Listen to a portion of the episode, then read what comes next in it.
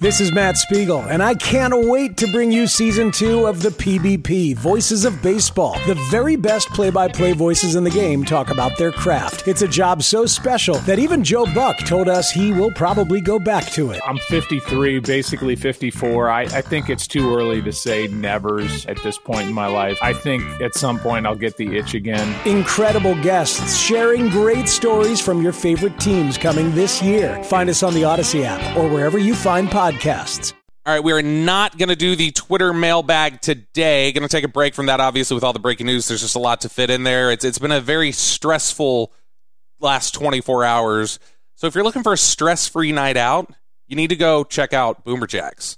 Uh, they have wallet-friendly drinks and eats, cold drink specials starting at three dollars, and it's the perfect spot no matter what kind of atmosphere you're looking for. You know, if you want it to be a night out with the guys, Boomer Jacks. If you're looking for happy hour with the coworkers, Boomer Jacks. If you're if you're just looking to go drown your sorrows by yourself, Boomer Jacks. If you're looking for a night out with the family, Boomer Jacks. That's the spot. That's where me and my family will be later this week. I know we're gonna have a nice night out, probably Wednesday night. Go hit up our local Boomer Jacks. Uh, live music, all the games that you want, and more. There's there's something for everybody there at Boomer Jacks. You deserve to be happy, and Boomer Jacks will give that to you. 17 DFW locations. Find yours at boomerjacks.com. All right, Bryan, we're going to try and be a little bit more positive here, uh, give some silver linings. Uh, you know, it was funny uh, last night. Um, Jerry Jones talking about the the injury to Dak Prescott uh, was sort of talking about this idea of you know you you got to have some silver linings. He said uh, that he's not trying to coach anybody up on on how to handle adversity but he says he knows early on uh, you need to get you something positive and hang on to it, and that's what he's trying to do right now, uh, so so that you don't break. I guess um, positivity. The first thing I want to start off with positive. Your left tackle Tyler Smith didn't look overwhelmed at all. That looked like an NFL yeah. left tackle to me. Yeah, week uh, week one, um, I was super super pleased, and I know, I know, sitting in that seat in the press box, my eyes were on him that first series. And I'm thinking, okay, man, just hold up here. Just, you know, twist stunts, outside rushes, inside rushes. You know, it, it seemed like that everything was just really on point uh, for Tyler Smith. You know, they had the one breakdown where I don't know if it's mental on him or something happened where he comes down inside. They have the free runner on the outside and ends up giving up a sack. You know, maybe that was a, an assignment bust. It looked like to me you don't let the edge uh, you know, maybe that's on Dak, knowing you know that he's going to have that free rusher. I, you know, Tyler Smith seems like a guy that's very well prepped in what's going on. Listen to him talk after the game last uh, night. It was talking about building and going forward, and you know, Tyler Smith of the lists of problems that the Cowboys went through last night against Tampa.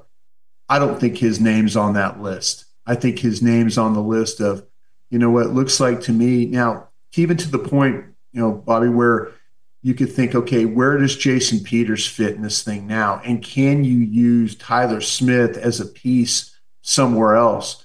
Uh, how well did you think Farniok played? I think Farniok was fine. Yeah. But now does Tyler Smith, you know, does Peters play left tackle?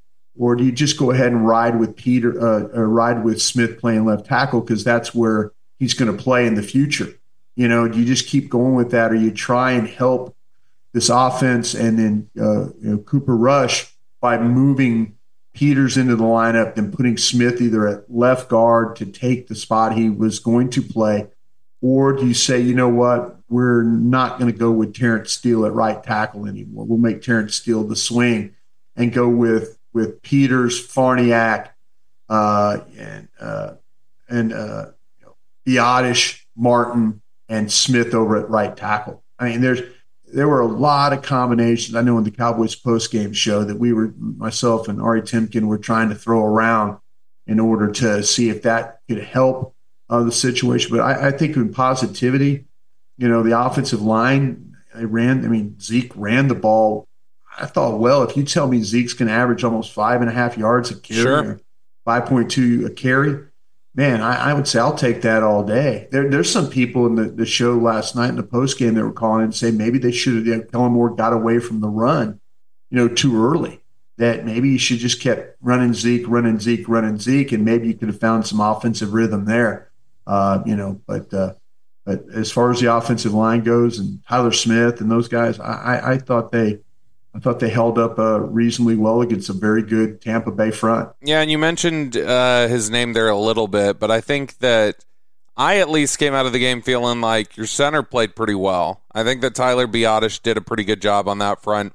And yet, you bringing up Zeke, I think that that's another good one.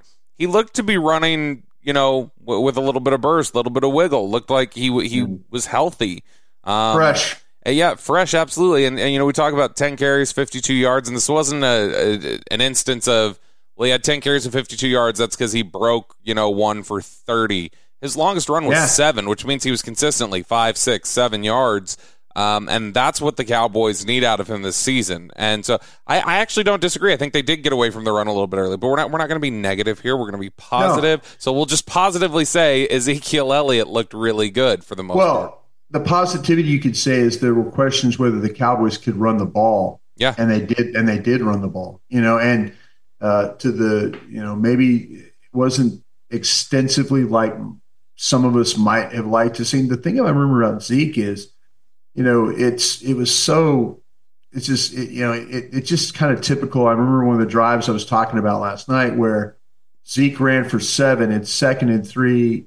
Uh, Steele gets an illegal motion penalty. Now it's second and eight, and then you have a tip pass that Dak tried to throw over the top of of David, and the ball gets tipped, so it's third and eight. And then you know then they tries to fit the ball into Schultz, and that doesn't work. Or you know, it was Lamb. I think it was Lamb, but you know, it was just the here's Zeke. He gets you seven yards on the first on, on a first down carry, but instead of being second and you know second and three, it's second and now eight because you got a you know you got a a, a or excuse me it, you know you got a penalty on illegal motion penalty that takes you back to now make it second and eight instead of second and 3 mm-hmm. So you know that's just the kind of stuff that the Cowboys go through. I think teams, and I know we haven't played a whole schedule, but if I play Dallas again, positivity, Bryan here, running the football. But you know, I I think I think Tampa does a smart thing. They're going to make Dallas try and drive the ball. You know, you can okay, yeah, fine. You want to drive the ball? You you had 14 play drive to start the game and only got a field goal. You know, that's that's some of the things I think if I'm playing the Cowboys, I'm like, yeah, they could they could drive the ball, but they're only going to end up with three points. You know, so. But I, I will say this: I, I thought Zeke ran with with great toughness last night. You've also got, uh, I, I, think, somebody who looks. It doesn't look that impressive in the stat sheet. Uh, two receptions, sixteen yards. But I don't know. I, I liked both of the catches that Dennis Houston made. I thought he showed toughness on both of them, and and you know driving back to the ball and and looked like you know there wasn't a lot of quitting him. Uh, I mean, he wasn't done a lot of favors. There were a couple times where you know Dak threw something that was short of him or, or behind him or, or whatever else. Uh, but I think that the film will be kind to Dennis Houston for the most part, even though it doesn't look that impressive in the stat sheet.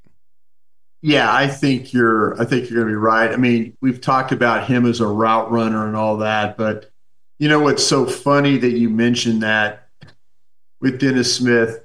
Uh, Tampa throws balls to Mike Evans, Chris Godwin until he got hurt.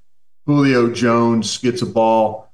Uh, Rashad Perriman gets a ball. You know, you, kind of get what Russell Gage gets a ball. Yep. You know, that's that's kind of where that's the difference right there. You know, and nothing against Dennis Houston and you know, and that's maybe another day, another show talking about where, you know, where Tolbert is. And you know, the people say, "Well, how does Houston beat out Tolbert?" Well, Trust I, your quarterback yeah, trusts trust. the undrafted free agent yeah, right now, and that and that's and that's and that's really really it. But you know, that's that's what the Cowboys are right now when they're throwing the ball. When Dennis Houston is an option over others, then you're thinking like, well, wow, what are the who are the Bucks throwing the ball to? They're throwing the ball to. You, know, you heard all the names. You know, Perriman was a first round pick. Right. So, you know, I mean, right or wrong, you know, that's that's kind of the that's the difference right there when you look at you know the offensive attacks. And I think you're right about the film. I think it'll probably show some positivity about him.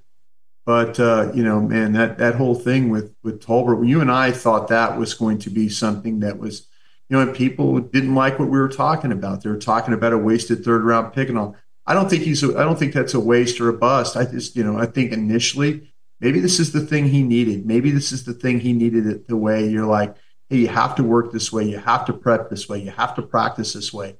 You have to get him meetings this way. You have to take care of yourself off the field. Maybe this is one of those those those what we call the old wake up call that it kind of gets him going, and, and I hope so. I think he's a very very talented kid. Cowboys obviously didn't get uh, the the sack numbers that they wanted. They finished with two, both of them from Parsons, but. I do think that I saw some positivity, some good stuff along the defensive line. Three guys that, that stood out to me as, as guys that I think were making plays last night. Uh, Demarcus Lawrence, I think, looked really good. Um, uh, Osa Odighizuwa made some good plays, penetrating into the backfield, you know, wrapping some runs up behind the line of scrimmage. And then, even though there's not a ton that shows up in the stat sheet, I thought overall uh, Trysten Hill played okay, um, and and and you know played consistent, and that's good at least to see carrying over from training camp into the regular season that he, he continued to play well. There there was one time I remember he ended up on the ground, but for the most part, I thought Trysten Hill did a decent job too. Yeah, I think you're absolutely right about that. Uh, I'm really looking forward to seeing how active these uh, defensive linemen were. I was, I know one thing, Bobby. I, me personally, I was putting a lot on this. Uh, I was putting a lot on this defensive tackle group. You know, when you talk about Osa, Trysten, man, I mean, Neville Gallimore, I, I, think there's man, there's some some something deeper, deeper there. I think you'll probably be able to explain it better than me what's going on there.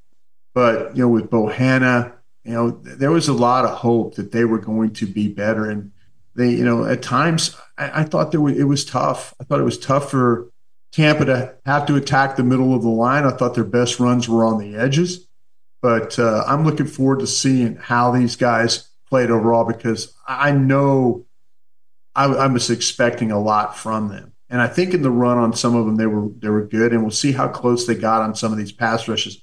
Brady did a great job of taking the ball and getting rid of it. He was not going to let. He's a pro. Rush, yeah, he was not going to let this rush affect him. And when they then he did have to hold the ball a little bit. That's when you were able to see some of the better pressure from those guys. And then finally, my my big positivity here, Bryan, with two touchbacks and a 51 yard field goal made. Brett Maher didn't cost you the game last night. I, Brett Maher, honestly, he did what you needed from him. He made the 50 yarder, gets the touchbacks, and actually during warmups looked pretty good. Uh, he hit two out of three from 60, and uh, I think he was uh, perfect, or maybe missed one, was all in his kicks between like 40 and 58. And so that's the kind of consistency you need to see from the kicker. Yeah, no, uh, you're and uh, how about that? Your practice squad guy gets you points last night. Who would have thought that? And your practice squad guy finishes the game at quarterback. Yeah, exactly. that's that's that that's something you never want to see right there. Yeah. But yeah, I, I think the positivity. Yeah, you know that I was. I'm not going to lie. I know it's positivity uh, talk here, but we kind of saw a little bit about what could happen to with the return game, and you know, with Turpin I mean, I, I not as great I, as you wanted. Yeah, I love the fact. I mean, I love the fact that he's willing to bring it out and things like that and try. And you know, sometimes you catch teams sleeping on that, and so it, that'll be a little bit of a work in progress. But man, the the kid has the ability. But to go back to the kicking part of it for uh, for Brett Maher to knock that one home from 51, I, thought that was a, a good start to his season. Well, that does it for us. We will uh, be back Wednesday, looking ahead to uh, the Cincinnati Bengals, who had a tough loss a tough loss against the Steelers on Crazy Sunday. Uh, Joe Burrow with five turnovers on his own. Uh, it, will be an interesting discussion this week, seeing how they're going to game plan for this team without Dak Prescott now. Uh, but we'll have a, a couple nights of sleep in between then, Bryan and I will will have more than the three hours sleep we're going off of from the late night last night with the the Cowboys game. Uh, but until Wednesday, we will talk to you guys later.